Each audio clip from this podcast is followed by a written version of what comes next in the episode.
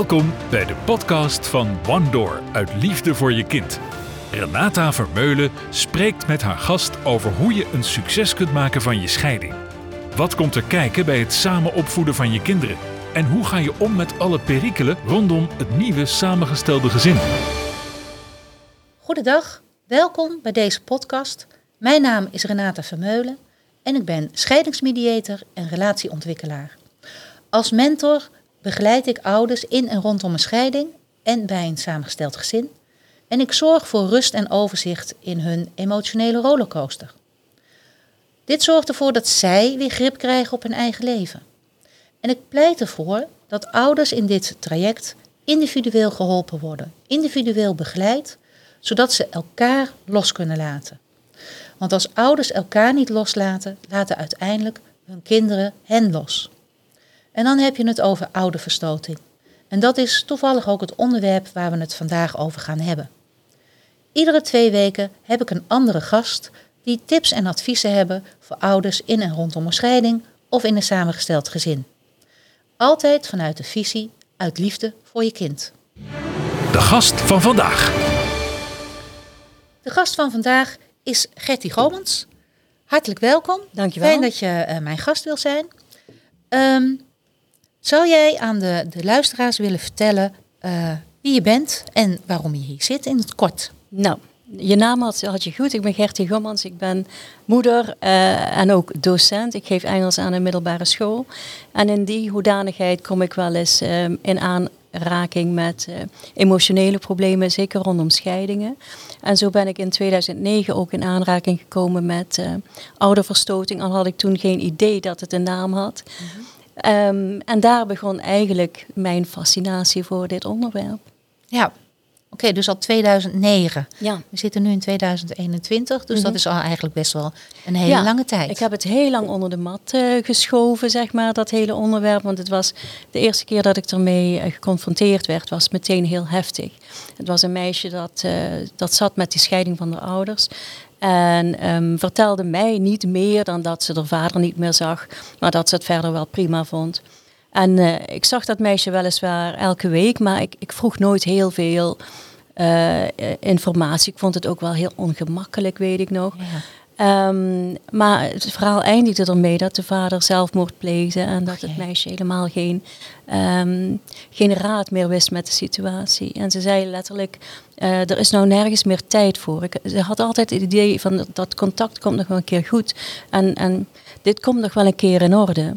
Maar dat kwam dus niet meer in orde. En ik heb dat um, in het team verder natuurlijk besproken en zo, maar wij wisten geen van allen heel goed raad met de situatie. En ik weet ook dat, dat wij echt uh, geen van allen enig idee hadden dat er een systematiek aan dit verhaal zat, dat er een, een um, dat er een soort rode draad te, te, te zien is. Ouderverstoting, dat gebeurt nooit van de ene dag op de andere. Nee. En, en um, pas la, jaren later, toen ik de tweede keer een, een vergelijkbaar verhaal voor mijn uh, neus kreeg, en toen pas dacht ik, jee, dit is toch wel niet gering, ik moet hier iets mee. En toen heb ik er een boek over geschreven. Ja, nu heb je niet zelf het boek uh, geschreven, nee. je hebt uh, de eindredactie uh, gedaan en ja, het vertaald. Ik, ik, nou, ik ben uitgegaan van een, van een correspondentie die er lag, een ja. verhaal dat er lag. Maar dat verhaal was, was heel uitgebreid op de eerste plaats en heel negatief. Ja. En ik dacht echt van, als, als ik dit op deze manier ga, uh, ga opschrijven, dan, uh, dan, dan wordt het een, een ontzettend zwaar beladen verhaal dat niemand wil lezen. Maar ik wilde er een heel toegankelijk verhaal van maken, dat, dat, dat uitlegt hoe ouderverstoting werkt, maar wel nog licht blijft. Het is misschien heel raar, want je ja. kunt je nauwelijks een, een zwaarder onderwerp voorstellen. Maar er zit wel degelijk humor en lichtheid in het verhaal. En het komt met name omdat de contrasten groot zijn ja. tussen de, de ouders, maar ook tussen beide kinderen. Ja. Nou, even voor de luisteraars en de kijkers. Normaal gesproken behandelen we altijd eerst een thema. En aan het eind van de podcast behandelen we dan een boekreview. Maar vandaag doen we het even anders. Vandaag staat een boek centraal in deze podcast. Boekentip van Renata en haar gast. En vandaag is dat het boek uh, Door Twee, door Vedde en uh, Noella Krijgsman. Uh, nou ja, eigenlijk door jou nou ja, door hun Ik heb het eh, bewerkt, hè, gezamenlijk, zo jij hebt het bewerkt. Ja, aha. Ehm, dit boek vraagt echt aandacht voor het thema oude verstoting. Ehm, het gaat over de familie eh, Krijgsman en jij gaat ze zo meteen eh, eh, even aan de luisteraars voorstellen. Ehm, en het geeft een, een inkijkje in de aanloop naar een scheiding. En die scheiding die komt eigenlijk heel onverwachts. Want er gebeurt wat en die vader is opeens van de een op de andere dag een vreselijke man. Mhm.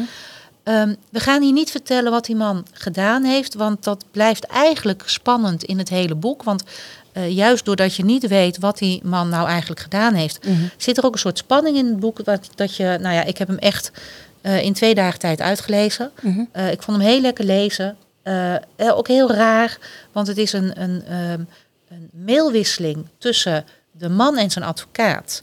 En tussen de vrouw en haar therapeut.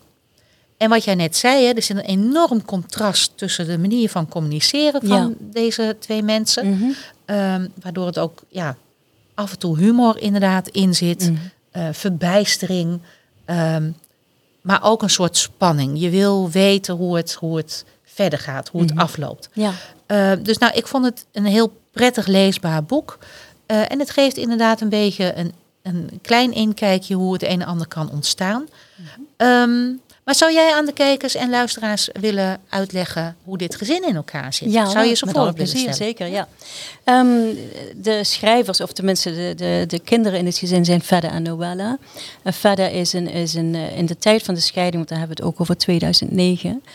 Eh, in die tijd was hij, dacht ik, 17 en, en Noella was 15. Dus ze zijn in een hele kwetsbare leeftijd allebei. Bovendien heeft Fedda een ASS-diagnose. dus hij Ja, heeft, autisme? eh, autisme-stoornis. Eh, dus hij is heel erg nuchter. Hij is echt de nuchtere van, van het gezin. Dus eh, verder doe je geen groter plezier met dan in, in zijn kamer laten zitten en daar zijn, zijn dingen doen. Hij is vaak bezig met techniek en met muziek en zo.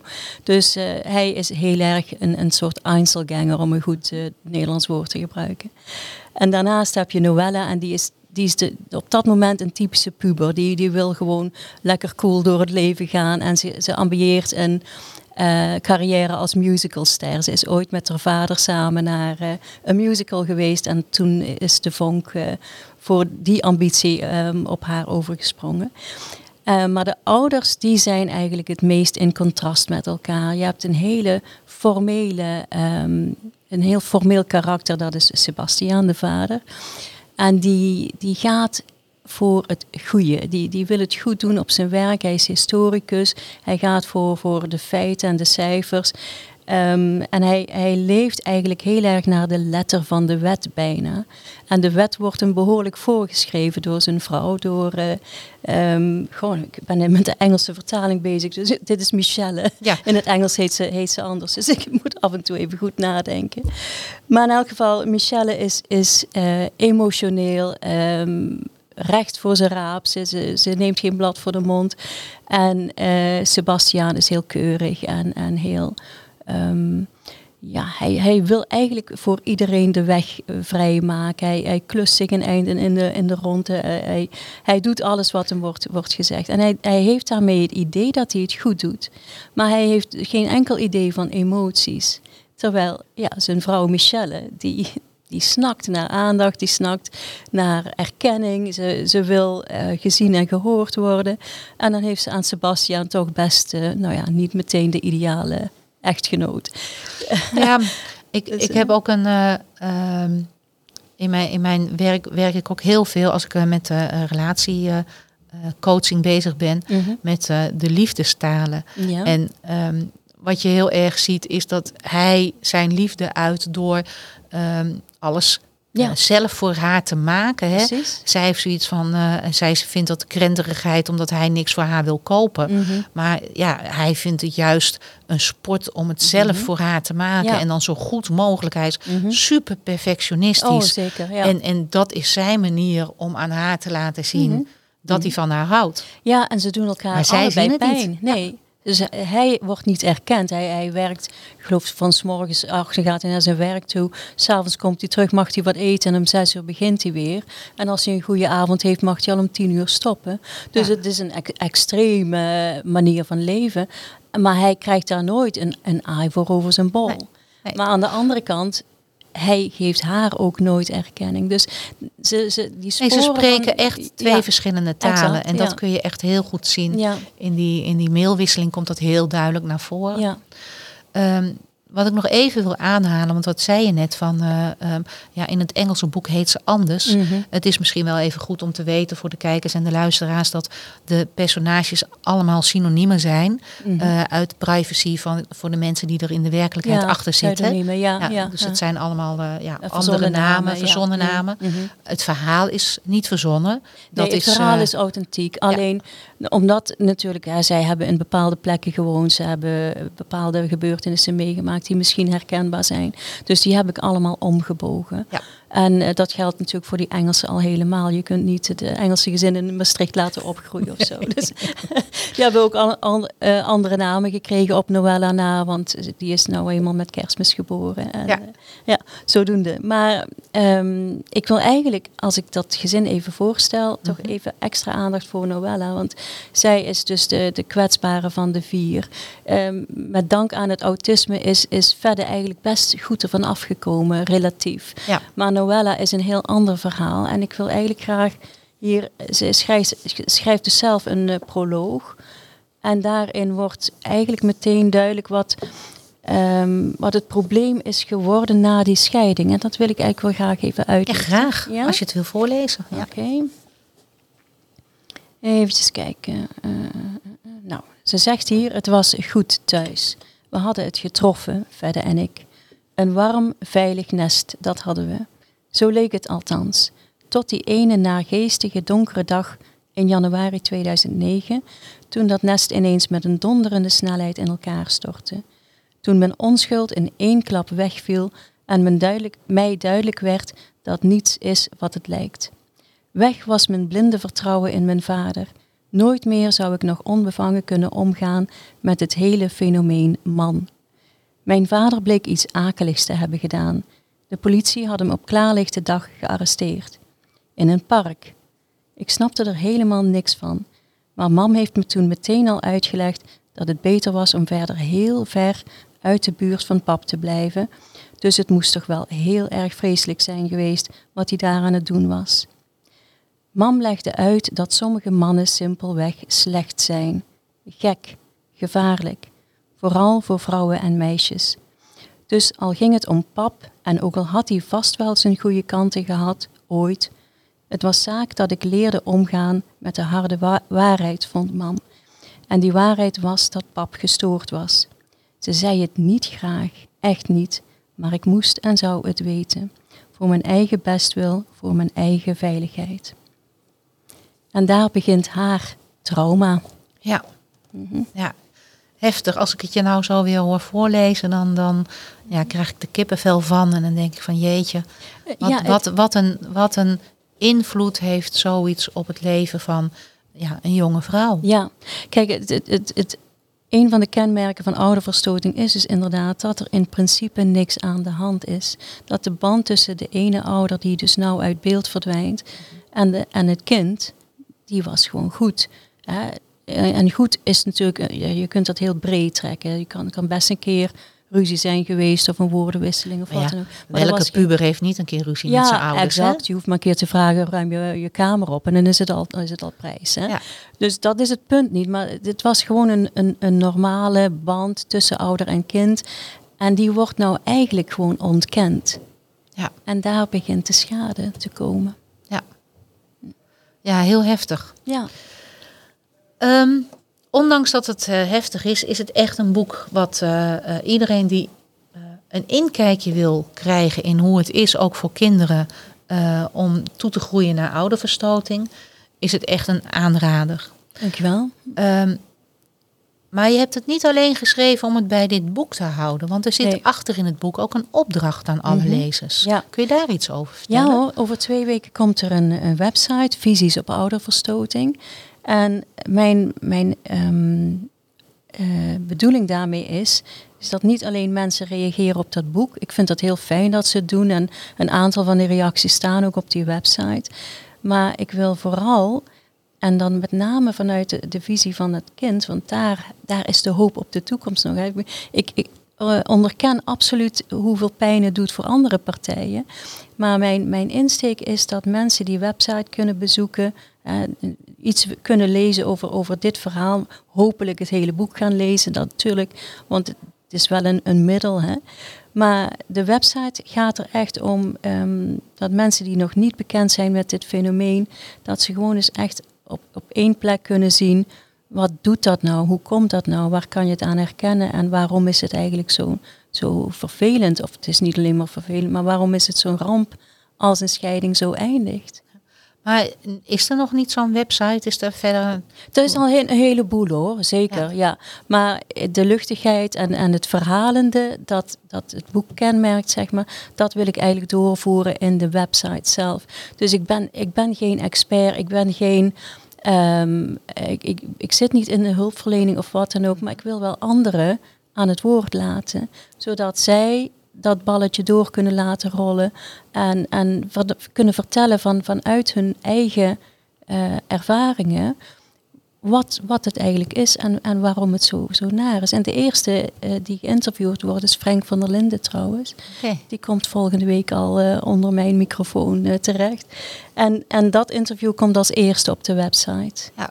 En, da okay. en, daarna een moeder, dat vind ik ook heel belangrijk. Want ouderverstoting heeft een klein beetje aanzicht dat dat imago van, van kwaaie vaders. Ik weet niet of je dat. Ja. Hè? ja. En ik vind dat wel jammer, want die vaders die zijn niet voor niks kwaad. Nee. Die zijn al, al, misschien al eeuwig te, met hun rug tegen de muur gezet. En, en, en als ze dan een keer aan, aan het woord komen, dan komt heel die frustratie eruit. En dan, ah, dan, dan wordt het toch een beetje zo'n naar verhaal van zie je wel, uh, het, is, het is ook een nare kerel. Ja. En we gaan, we gaan zo meteen nog uh, uitgebreid op het thema uh, ja, verder okay. door. Mm -hmm. Maar even nog over het boek. Er komt ja. een Engelse versie, vertelde je mm -hmm. net. Ja.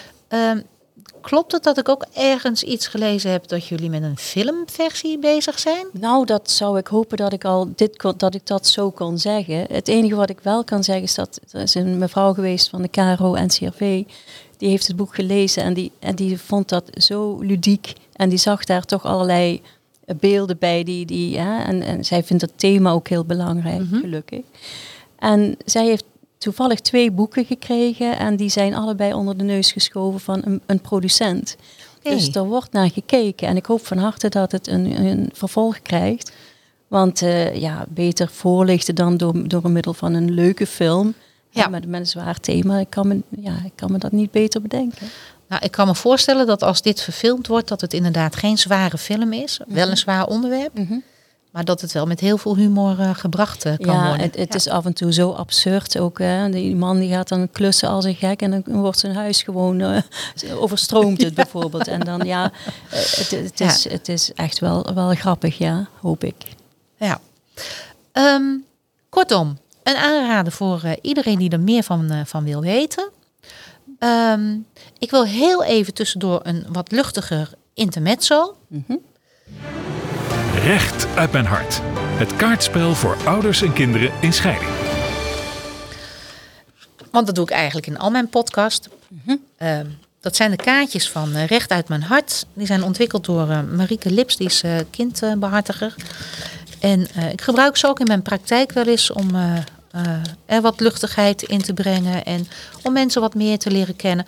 Dus wat ik eigenlijk wil doen is jou uh, drie kaartjes uh, toe sjoelen. Ja. Ik kan ze niet aan je geven, want daarvoor zitten we te ver van elkaar af. Maar ik probeer ze over de tafel heen te sjoelen. Um, het is wel zo, als je een kaartje krijgt waarvan jij zegt van nou, dit is gewoon te privé. -hmm. Dit wil ik helemaal niet op de podcast, dat de hele wereld dat kan horen. Moet je gewoon zeggen, is niet van toepassing. Oké. Okay. En het kan natuurlijk ook zijn dat het niet van toepassing is. Laatst had ik in mijn praktijk was er iets over een hond. En die mensen hadden helemaal geen hond. Ja, dus, nou, ja dan, dan dus, uh, ja. Oh, ik zal er ook één voor mezelf trekken. Ik doe er voor mezelf altijd maar één. Mm -hmm. Want ik zit hier iedere twee weken. Dus mensen leren me dan toch wel kennen. Mm -hmm. Zijn ze allemaal van uh, toepassing? Ja, je er wat mee? Uh, ja, ja. Nou. Willekeurige volgorde? Schiet maar raken. Ja, thuis voel ik mij, dat kun je natuurlijk op meerdere manieren opvatten. Hè? Mm -hmm. ik, ik voel mij thuis op het moment dat, uh, dat je mensen om je heen hebt die je kent en waar je een band mee hebt. En waar je dan bij wijze van spreken ehm, een heel eerlijk gesprek mee kunt hebben, echt contact mee kunt hebben. Dus ik voel mij thuis bij mensen bij wie dat kan. En hoe doe je dat nu in de coronatijd? Mis je dat dan niet enorm? Ja, ik mis dat enorm. Ja, ja. Dus dan blijft het bij familie, dat is natuurlijk ook helemaal prima. En, en natuurlijk binnen al die beperkingen wordt er nog wel eens wat. En aan de telefoon, hè, de telefoon vind ik echt een ontdekking opnieuw die, uh, die heel waardevol is. Maar um, ja, het gaat wel om wezenlijk contact. Ja. Mm -hmm. Nou, ik ben verdrietig door dit fenomeen. Ik vind het echt, het, het stemt mij heel triest dat, uh, dat op school nog steeds, zonder dat ik dat weet of dat anderen dat weten, kinderen met zoveel scheidingsverdriet rondlopen. En, um, en soms heel veel verborgen verdriet. En ik, hoe meer ik hiermee bezig ben, hoe, uh, hoe sterker mijn overtuiging is dat er nog ontzettend veel werk te doen is. Dus dat maakt mij wel verdrietig. Maar dat verdriet geeft ook kracht. Hè? Het, ja. is niet, het, het, het uh, slaat me niet neer, laat ik het zo ja. maar formuleren. Dit is wat wij vroeger altijd met elkaar deden als gezin. Dat, dat klinkt vreselijk Limburgs, denk ik. Maar, wij um, hadden de gewoonte om op zondagmiddag een hele emmer van die grote aardappels bij elkaar te verzamelen. En dan gingen we, gingen we aardappels schillen en daarna maakten we er friet van. en dat, dat is, uh, ja, dat in mijn herinnering was dat altijd uh, ontzettend leuke, verbindende bezigheid. Hoe banaal dat het misschien ook klinkt. Nou, ik vind het wel leuk dat je dat, dat kaartje trekt en, en uh, ook dit antwoord. Want um, wat, wat ik ook heel vaak doe in mijn begeleiding is uh, een stuk rouwproces. Uh, ook het rouwproces van de kinderen doorspreken. En precies dit, hè, wat je nu zegt. Um, de traditie om op iedere zondag de grote aardappelen uit te zoeken en die met elkaar te schillen en daar friet van te maken. Mm -hmm. Op het moment dat een gezin uit elkaar valt, vallen vaak dit soort tradities ook weg. Ja. En dat is ook een stukje stil verdriet van kinderen. Um, ouders zijn met hele andere dingen bezig. Die zijn bezig met die scheiding te regelen. Die zijn bezig met een nieuw huis. Die zijn bezig met het inrichten van het huis. Die zijn bezig met, oh, hoe moeten we dat nou doen met die omgangsregeling? Hun eigen pijn ontvluchten en, vaak. Ja. En ook hun eigen pijn -hmm. ontvluchten. Nou, daar mm -hmm. kunnen we ook heel lang over praten. Over mm -hmm. wat er allemaal komt kijken bij zo'n scheiding. Maar dat die kleine tradities, dat die wegvallen. Ja. Um, uh, het, het, uh, gekibbel s'avonds van je moet naar bed. Nee, ik blijf nog even zitten. Nee, je moet nou naar bed. Mama zegt het eerst, daarna zegt papa, daarna zegt mama en dan moet ik echt. Mm -hmm. um, dat spel wat altijd gespeeld wordt, dat wordt opeens anders. Ja, ja. En hetzelfde geldt voor deze traditie met, het, uh, met friet maken. -hmm. Ja, uh, heeft mama of heeft papa nog zin om, om vast te houden aan die traditie? Um, bij wie komt het vandaan?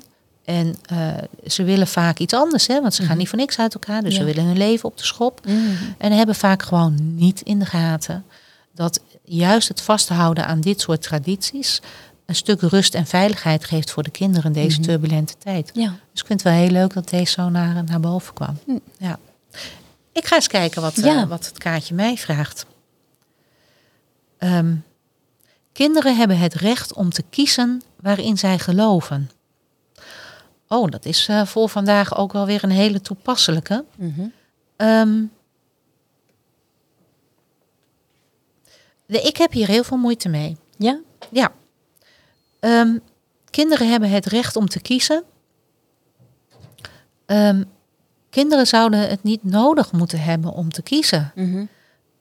ik ben ook kiesmediator. Ik heb heel veel moeite met het woord kies. Mm -hmm.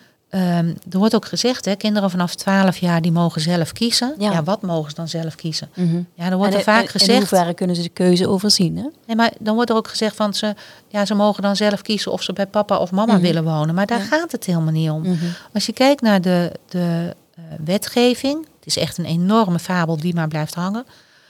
De wetgeving zegt dat kinderen vanaf 12 jaar en ouder gehoord moeten worden en dat hun mening meegewogen moet worden mm -hmm. in de beslissingen die uh, genomen worden. Ja.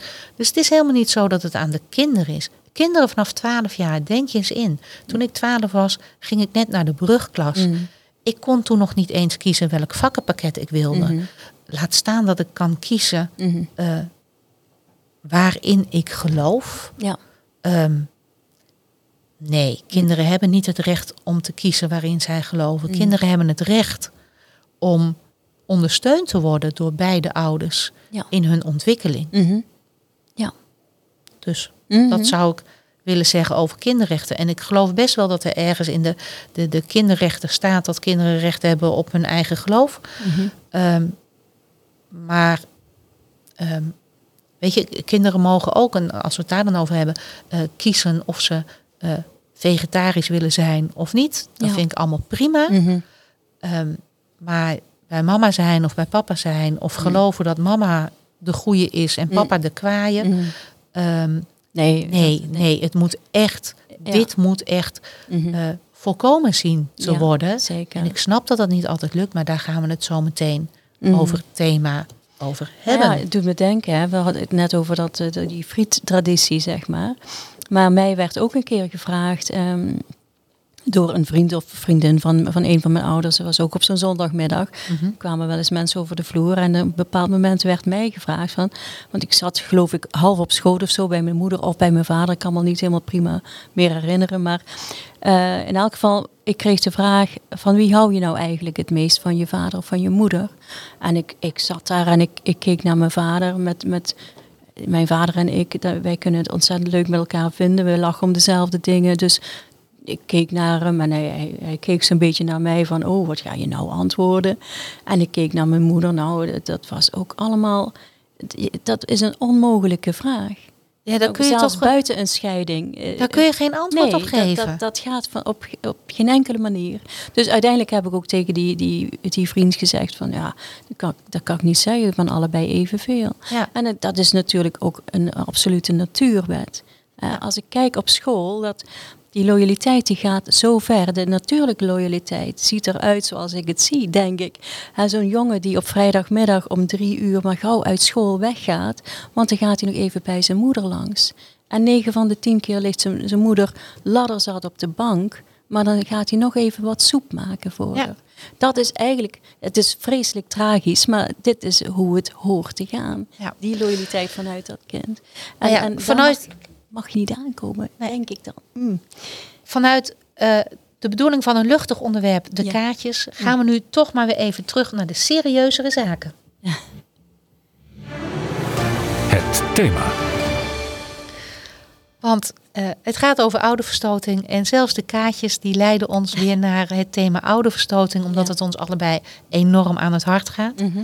Ehm, we gaan ook proberen om eh, binnen de tijd te blijven, want ik denk dat we hier wel dagen over kunnen praten. Ja, zeker. Ja. Ehm, kun je voor de, voor de luisteraars en de kijkers ehm, kort vertellen wat ouderverstoting precies is?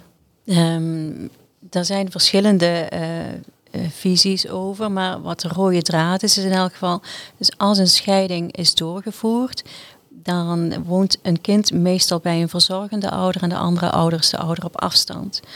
En eh, bij het fenomeen ouderverstoting ehm, wordt het kind door de verzorgende ouder toch wel in een zodanige positie gemanoeuvreerd dat het lijkt alsof het kind uiteindelijk zelf zegt: Pap of mam, ik hoef jou niet meer te zien. Alleen de, de, de mechanismen die daaraan eh, ten grondslag liggen, ja, die, die doorziet dat kind zelf niet en die zie- doorziet dat, die, die ouder vaak ook niet. Hoewel het heel manipulatief is. Hè. Voor de buitenstaander zou het misschien duidelijker moeten zijn. Maar in elk geval komt erop neer. Ouderverstoting vindt plaats dat eh, op het moment dat een kind zelf zegt... ik hoef geen contact meer met jou.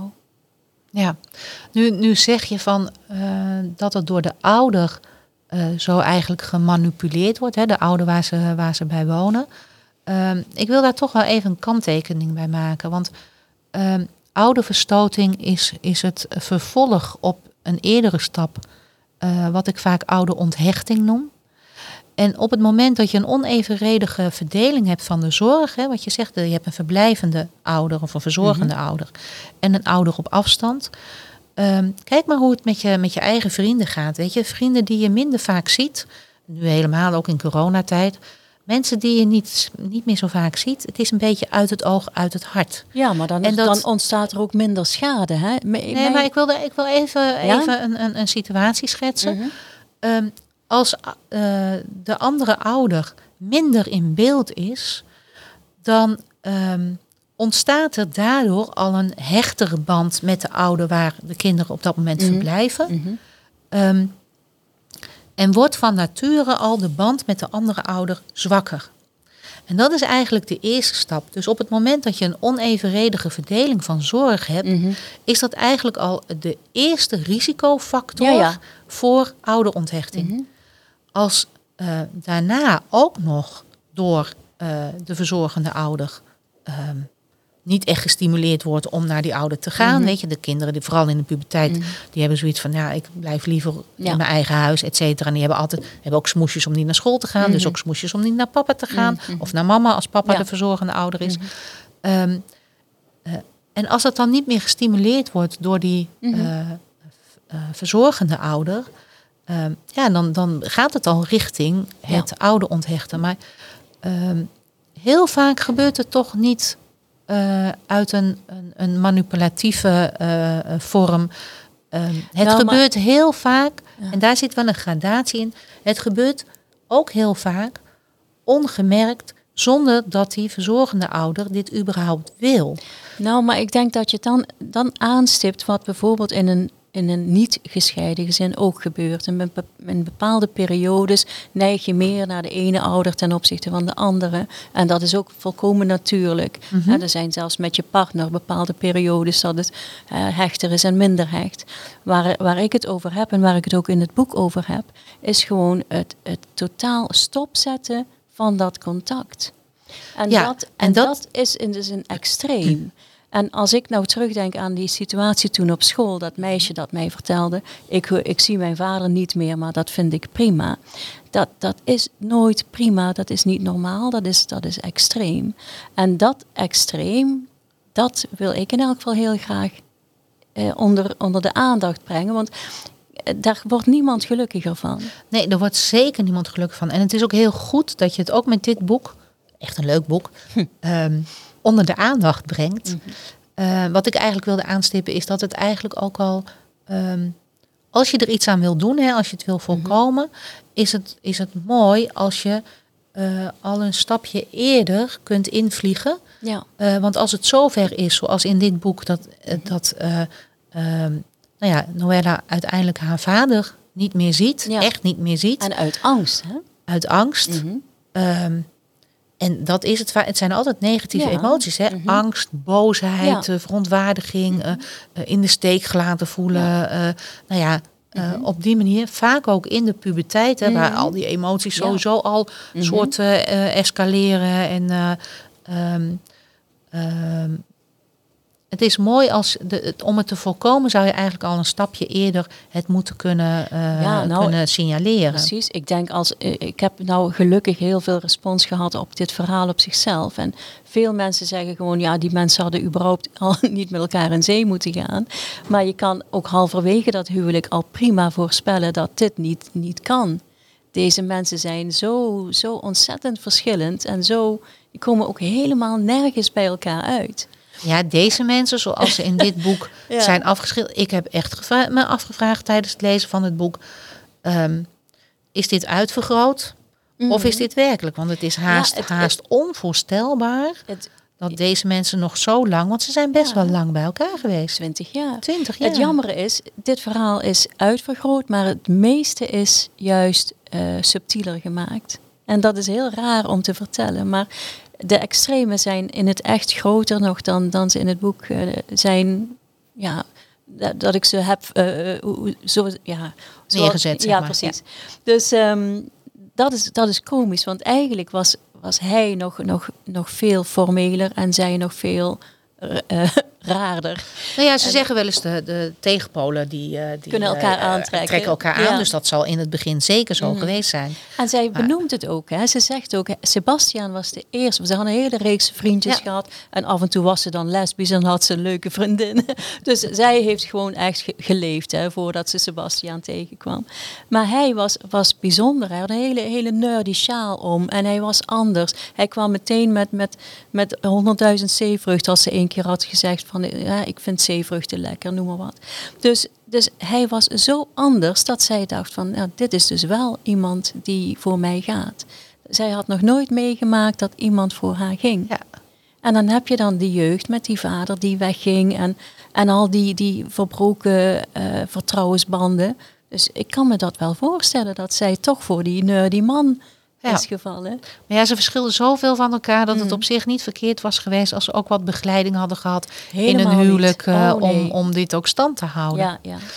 En nu hebben we het over, over eh oude verstoting. Mhm.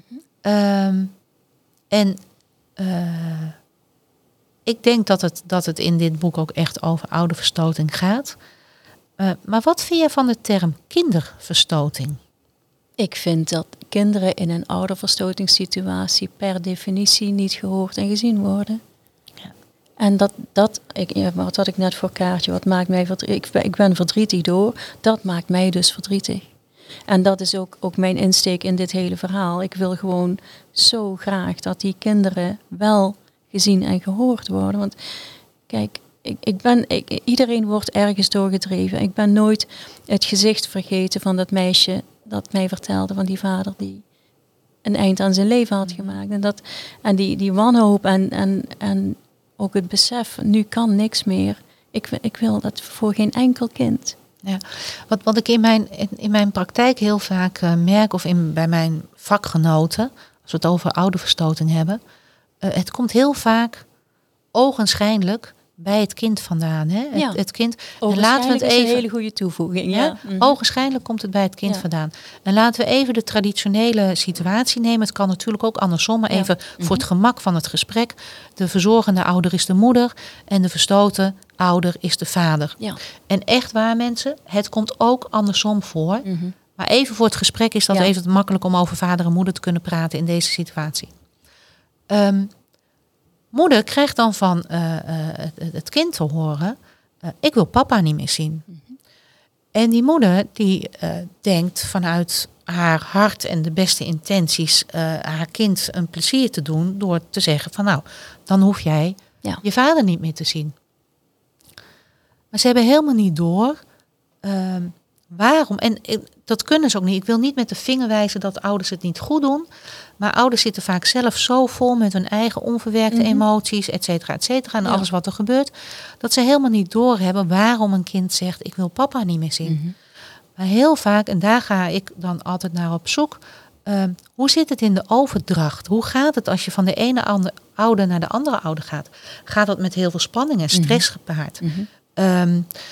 Gaat dat altijd met zuchten en steunen en het eh, rollen van de ogen? En eh, eh, word je altijd ondervraagd als je weer terugkomt? Mhm. En hoe was het bij papa? Misschien goed bedoeld, maar het kind heeft het idee dat ze verantwoording af moet Al leggen. kinderen willen zo pleasen, ja. Kinderen willen beide ouders Ja. het naar de zin maken. Mhm. En als zij aanvoelen dat mama niet goed met papa overweg kan, of dat papa niet goed met mama overweg Mhm. kan, dan voelen ze zich continu in die, die mangel Ja. van die twee gedrukt.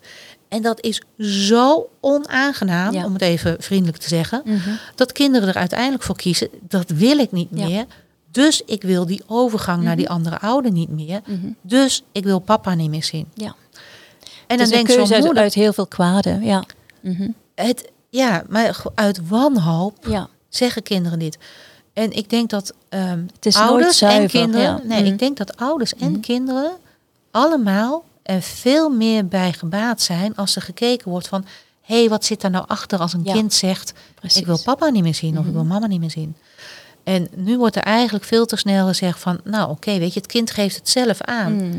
Zelfs in rechtszaken, en Ja. ik denk dat jij dat ook weet, is, is dat eh, als een kind tegen een rechter zegt van ik wil papa niet meer zien, Mhm.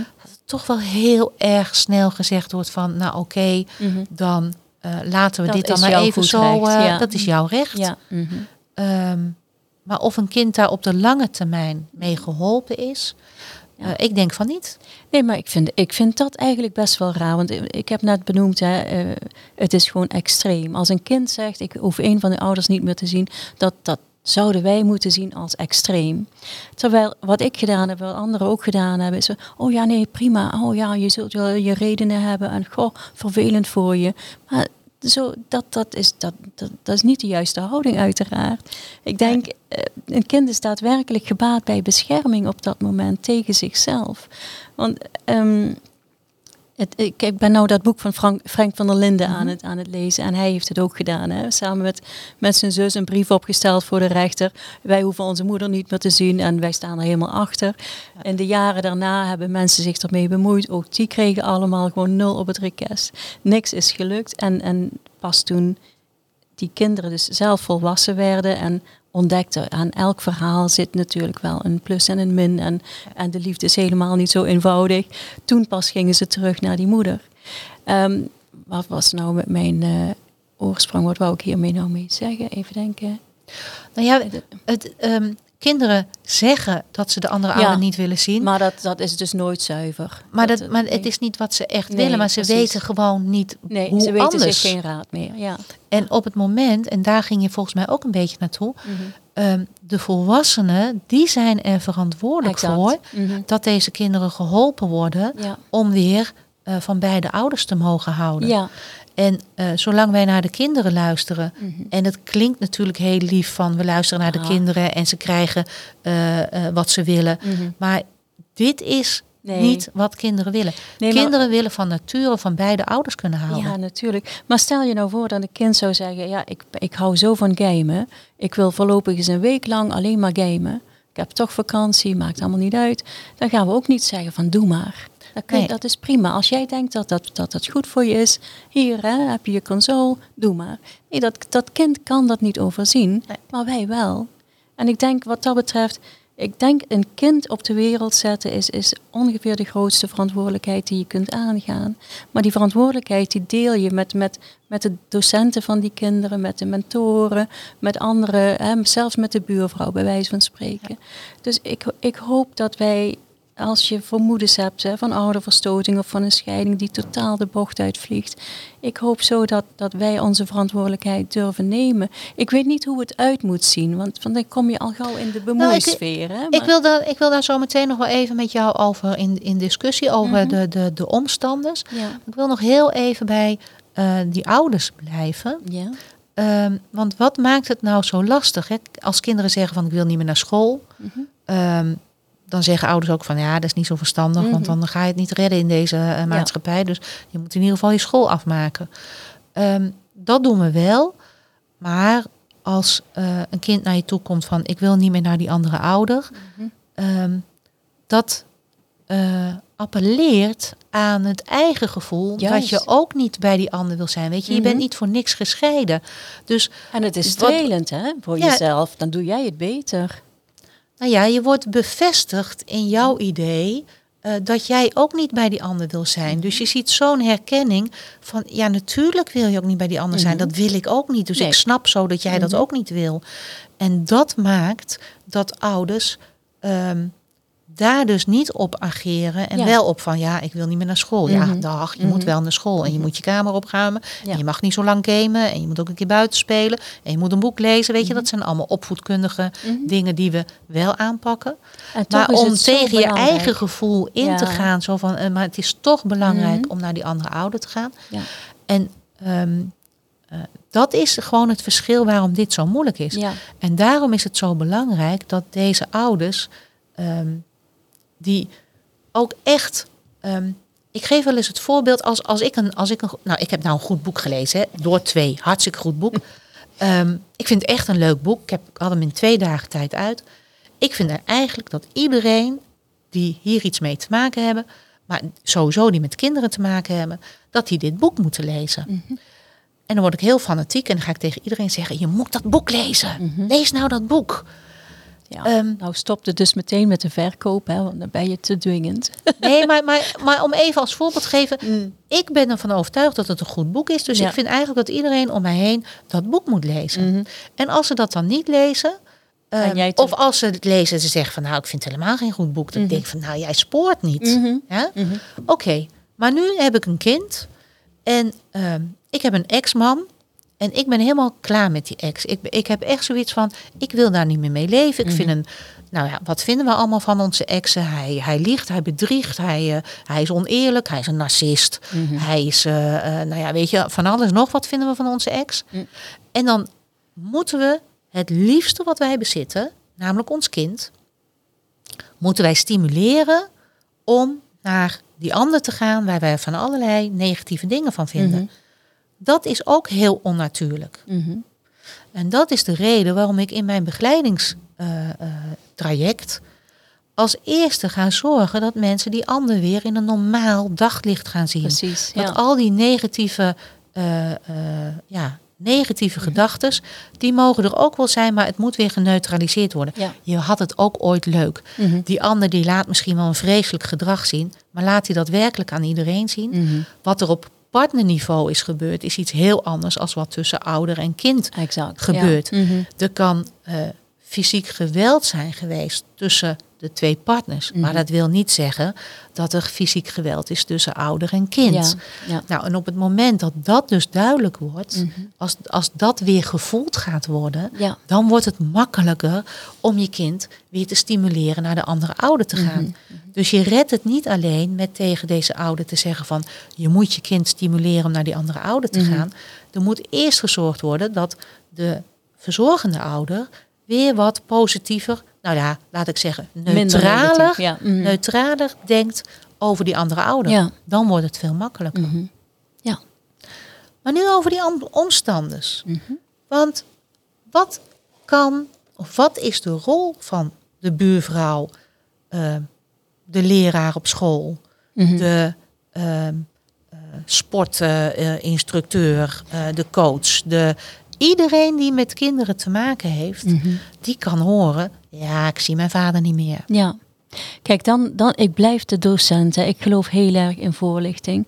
Ik geloof echt dat als er door het land een, een hele golf van, van kennis waait, ehm, die laat zien dat, dat dit niet gering is wat er gebeurt. Dat het, lijkt misschien, wauw ja, een kind heeft inderdaad rechten en zus en zo. En, en ouders hebben hun redenen om bla bla bla.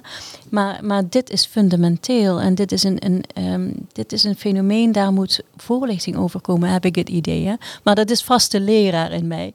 Maar ik geloof er heel erg in dat, dat, dat op het moment dat je weet dat er iets heel kwalijks aan de hand is, dan moet je er iets mee.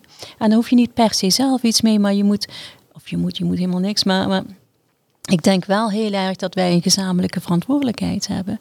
We hebben ook, ooit als, als maatschappij gedacht, als een kind 12 wordt, dan krijgt het zijn eerste sigaret, want dat is hartstikke goed. En dan hoort diegene hè, bij de maatschappij, dan is die ook volwassen. Ja. ah, 50 jaar later schamen we ons diep. En ik hoop dat over 50 jaar dat er een grote schaamte is dat wij dit hebben geaccepteerd. En dan bedoel ik met wij, de omstanders. En er- is een meldpunt kindermishandeling. Er zijn een heleboel eh, wegen die je kunt belopen als je vermoedt dat er iets heel goed mis is. En ik hoop gewoon dat, dat ouderverstoting wordt gezien als iets dat heel erg mis is. En, en daarin hebben wij wel onze verantwoordelijkheid. Maar je, je moet eerst dus weten dat het iets heel kwalijks is en, en dat, er, eh, dat er dingen te herkennen zijn. Als ik in, de klas vraag, jongens, wie, wie heeft er ooit van ouderverstoting gehoord? Dan wordt er een hele lange tijd niks gezegd. En dan zegt een van zo'n slungel, die zegt meestal iets van... Oh, mevrouw, is dat niet zo'n eh, oma die in zo'n zo'n tehuis zit en niemand komt meer op bezoek? Ja. En dan denk ik, zie je, ja, het is helemaal nog niet bekend. En als je dan Ja. gaat vertellen, herkennen ze het wel. Dus het, het, het speelt in hun levens ook. Ja, maar als je kijkt hoeveel gescheiden kinderen er, of kinderen van gescheiden ouders er in een klas zitten, Mhm.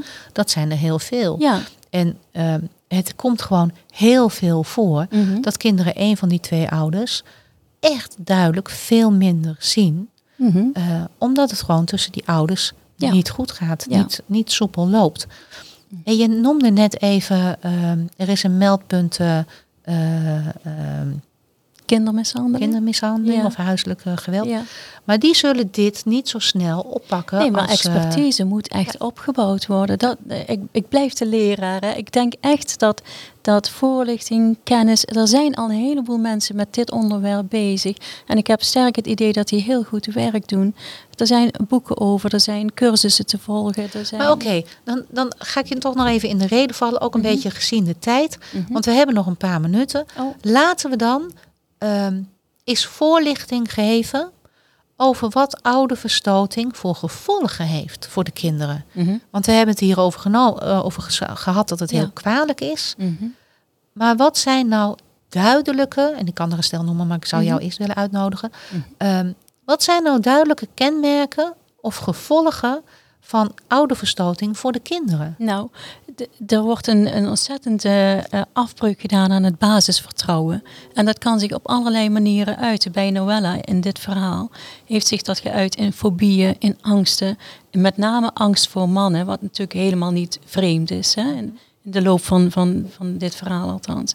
Ehm, maar ze heeft, om het heel kort samen te vatten, wantrouwen naar alles en iedereen. En dat, en dat vind ik zelf zo triest. Ja, er, zijn, er is een hele waslijst hoor, aan, aan mogelijke eh, effecten.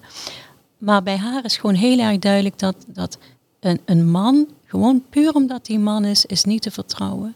En dat, dat, dan kun je dus, ja, hoe, hoe moet je daar ooit een stabiele, gelukkige relatie mee opbouwen met, met die overtuiging in je hoofd? Nou ja, dat, dat zeg je goed, hè? Het, het zelf op kunnen bouwen van een relatie Mhm. wordt ook heel erg lastig ja. als je te maken hebt gehad met oude Ze verstoting. is heel verslavingsgevoelig. Hè. Ze, ik bedoel, wij drinken, drinken wellicht allemaal wel een keer een glas wijn, maar, maar zij heeft het gewoon nodig. Ja. En eh, een, een glas is al gauw een fles. En dat, dat soort dingen, vluchtgedrag, hè, vluchten in, in, in middelen die je verdoven, eh, in foute vriendschappen, in foute aandacht. Nou ja, dit is haar verhaal, hè? dus Ja. dit- daar, daar heb ik verstand van. Maar voor de rest is er, ja, er is ontzettend veel dat je kunt bedenken dat er rechtstreeks terug te leiden is aan naar eh ouderverstoting. Nou ja, als ik, als ik dat dan mag aanvullen, hè, want jij Mhm. bent echt gespecialiseerd in dit, Dit dit, eh, verhaal, dit ja. verhaal. Eh, maar als je het hebt over oude verstoting, en het is ook een beetje afhankelijk op welke leeftijd dat dan gebeurt. Mhm. Ehm, maar een kind identificeert zich zowel aan haar vader of aan Ja, dus je zijn DNA moeder. Hè? wordt dus, eh, ontkend. je ja. DNA wordt ontkend, Mhm. ontkend. De helft van jezelf wordt ontkend. Ja. Ehm, je ziet bij kinderen die geadopteerd zijn, of mensen die geadopteerd zijn, die blijven altijd nieuwsgierig van waar kom ik vandaan? Mhm. Waar komen mijn rare eigenschappen vandaan? En als een deel van die eigenschappen die jij zelf hebt, eh, stelselmatig in jouw vroege jeugd zijn afgewezen, omdat die namelijk eh, hangen aan die andere ouder die Mhm. afgewezen wordt, dan wijs je dus ook een stuk van jezelf ja, af. Dus zeker. wat, ja. je, wat je gaat creëren is een stuk zelfhaat. Mhm. En eh, dan denk je dat kinderen eh, eh, kiezen om niet meer bij die andere ouder te zijn, dat ze daar gelukkig van worden. Maar wat je eigenlijk creëert is een heel stuk zelfhaat. Ja. En als je, van je, als je jezelf haat, kun je Mhm. ook niet van een ander houden. En dat heeft dus gevolgen voor alle relaties, ook vriendschapsrelaties, Zeker. maar ook liefdesrelaties in de rest van het leven. Mhm. En er blijven kinderen blijven daar echt hun hele leven last van houden. Totdat zij zelf weer in therapie gaan en bij hopelijk een juiste therapeut terechtkomen om dit vroegkinderlijk trauma dan ook op te lossen. Ja. Ja. Kijk, Noelle zegt het zelf in de, in de nawoord hier. Eh, wij mogen er zijn, mijn broer en ik. Iedereen mag er zijn met zijn eigen specifieke pakketje aan persoonlijke kenmerken en karaktertrekken. Dat staat gewoon vast, toch? Maar wat als de helft van je DNA ineens niet blijkt te deugen? Wat als je moet leren dat je eigenlijk maar één goede ouder hebt? En dat is het verdriet van Noella. Ik krijg er weer kippenvel van, want ze omschrijft het zo ontzettend goed. Want dat is het.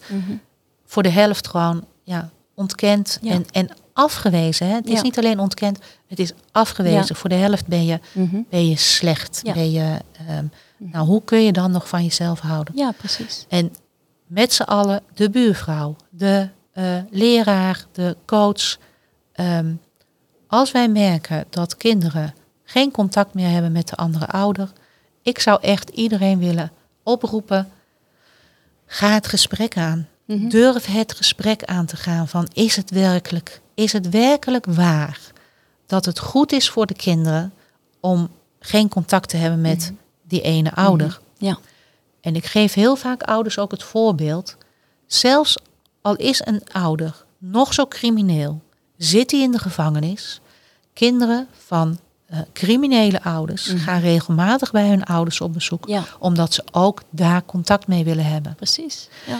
En natuurlijk, als je het niet vertrouwt, als je denkt dat er huiselijk geweld is of dat er incest is, of de- weet je, dan is er inderdaad. Dan het meldpunt reden, voor, ja, voor huiselijk ja. geweld en, Mhm. en, en dat je daar eh, aan de bel gaat trekken. Mhm. Maar als dat er niet is, Ja. ehm, probeer zelf in het reinen te komen met je eigen gevoel ten opzichte van die ander, Mhm. zodat je er op een eerlijke manier naar kan kijken. In eerlijkheid en redelijkheid. Ja. In eerlijkheid en redelijkheid. En nogmaals, het is ehm, niet raar dat het gebeurt. Weet je, het is heel logisch dat je eh, het moeilijk vindt om je kinderen naar een ander te laten gaan die, waar jij, die jij onbetrouwbaar vindt, die je vindt liegen, die je onaardig vindt, et cetera. Ja, maar, maar, maar, het, maar- het heeft zulke verstrekkende gevolgen. Ja, maar, maar bedenk op dat moment ook eens gewoon dat je zelf ouders hebt. hè. Ik bedoel, niet iedereen heeft kinderen. Hè? Niet iedereen kan zich iets voorstellen bij, bij een rol van kinderen in scheidingen. Maar iedereen heeft ouders. En, en wat dat betreft, ik denk bij dit onderwerp kan iedereen zich iets voorstellen. En kan, kan iedereen zich ook voorstellen hoe, hoe schadelijk dat het is. Ja. En als dat duidelijk wordt, dan ben ik al iets minder verdrietig. Ja. Nou, dat is wel een hele goeie die je zegt. Van, bedenk dat je ouders hebt. Bedenk dus dat je zelf kind bent. Ja, En als je zelf zo'n zo'n gescheiden ouder bent... waarvan jouw kinderen zeggen van... ja, ik wil niet meer naar die ander toe. Mhm. Ehm, ga eens bij jezelf naar... wat zou er moeten gebeuren... wil jij dat hebben gezegd ten opzichte van jouw ouders? precies. precies. En ja. ik denk dat dat een hele goede, goede overweging is ook om, eh, om mee te eindigen. Ehm, en hiermee zijn we dus eh, bijna aan het einde van de uitzending gekomen. Wat wil de gast van vandaag jou meegeven? Wil jij nog een laatste tip geven aan de luisteraars? Nou, ik was wel erg geïnspireerd door een van jouw eerdere gasten. Die zei, eh, in tijden van scheiding, blijf elkaar je kind gunnen. En ehm, in dit verband zou ik willen zeggen, eh, blijf je kinderen ook beide ouders gunnen. Want die zijn gewoon nodig. Als een kind zich goed en stabiel wil ont- ontwikkelen, zijn beide ouders nodig. Ja, nou, ik vind dat je dat heel mooi zegt. Dus je zegt eigenlijk, eh, gun je kind beide ouders. Ja. Ja. Mhm. Nou, het ook wel heel erg leuk dat je eh, dit aanhaalt. Want ehm, eh, over twee weken zit ik hier weer met dezezelfde gast, Ah. Edwin Bijenber- Bijersbergen.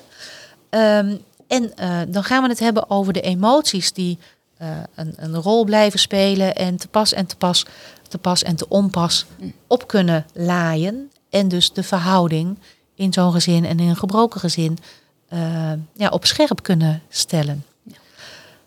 Ik heb nog een aantal mededelingen. Want we zijn helemaal vergeten te zeggen dat we het boek Door Twee gaan verloten onder alle kijkers en luisteraars. Dus als mensen een kans willen maken om het boek eh, gratis te krijgen, zet dan even eh, onder alle, eh, op alle social media kanalen ehm, de hashtag uit liefde voor je kind. En dan over twee weken ga ik kijken wie de afgelopen twee weken dan die hashtag hebben gebruikt. Hashtag uit liefde voor je kind. En daaronder gaan we een boek verloten en die sturen we op. Prima. Ehm, dus dat was ik even vergeten, dus dat moest ik nog even zeggen. Datzelfde hebben we vorige week gedaan. En ik ben echt ook helemaal vergeten om dat voor de uitzending even uit te zoeken.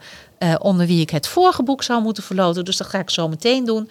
Dus eh, ben je de winnaar, dan eh, komt hij zeker naar je toe. Ehm, ben ik dan nog meer vergeten? Ehm, nou, volgens mij niet. Ja, ik ga eh, zeggen, we gaan afsluiten. Ik wil jou heel erg hartelijk danken Ja. voor jouw aanwezigheid. Dankjewel voor de uitnodiging. Ik ga jou, ik- ja, ik wil je heel veel succes wensen met alles wat nog op stapel staat aan de hand van dit boek. Dankjewel. Ehm, en we gaan elkaar zeker vaker spreken eh, en eh, contacten. En ik hou je in de gaten. Ja, dankjewel. En insgelijks. Prima. Oké. En dan voor alle kijkers en luisteraars, tot over twee weken. Dit was een podcast van One Door Mediation and Coaching. Wilt u meer informatie naar aanleiding van deze podcast? Kijk dan op www.uitliefdevoorjekind.nl. One door uit liefde voor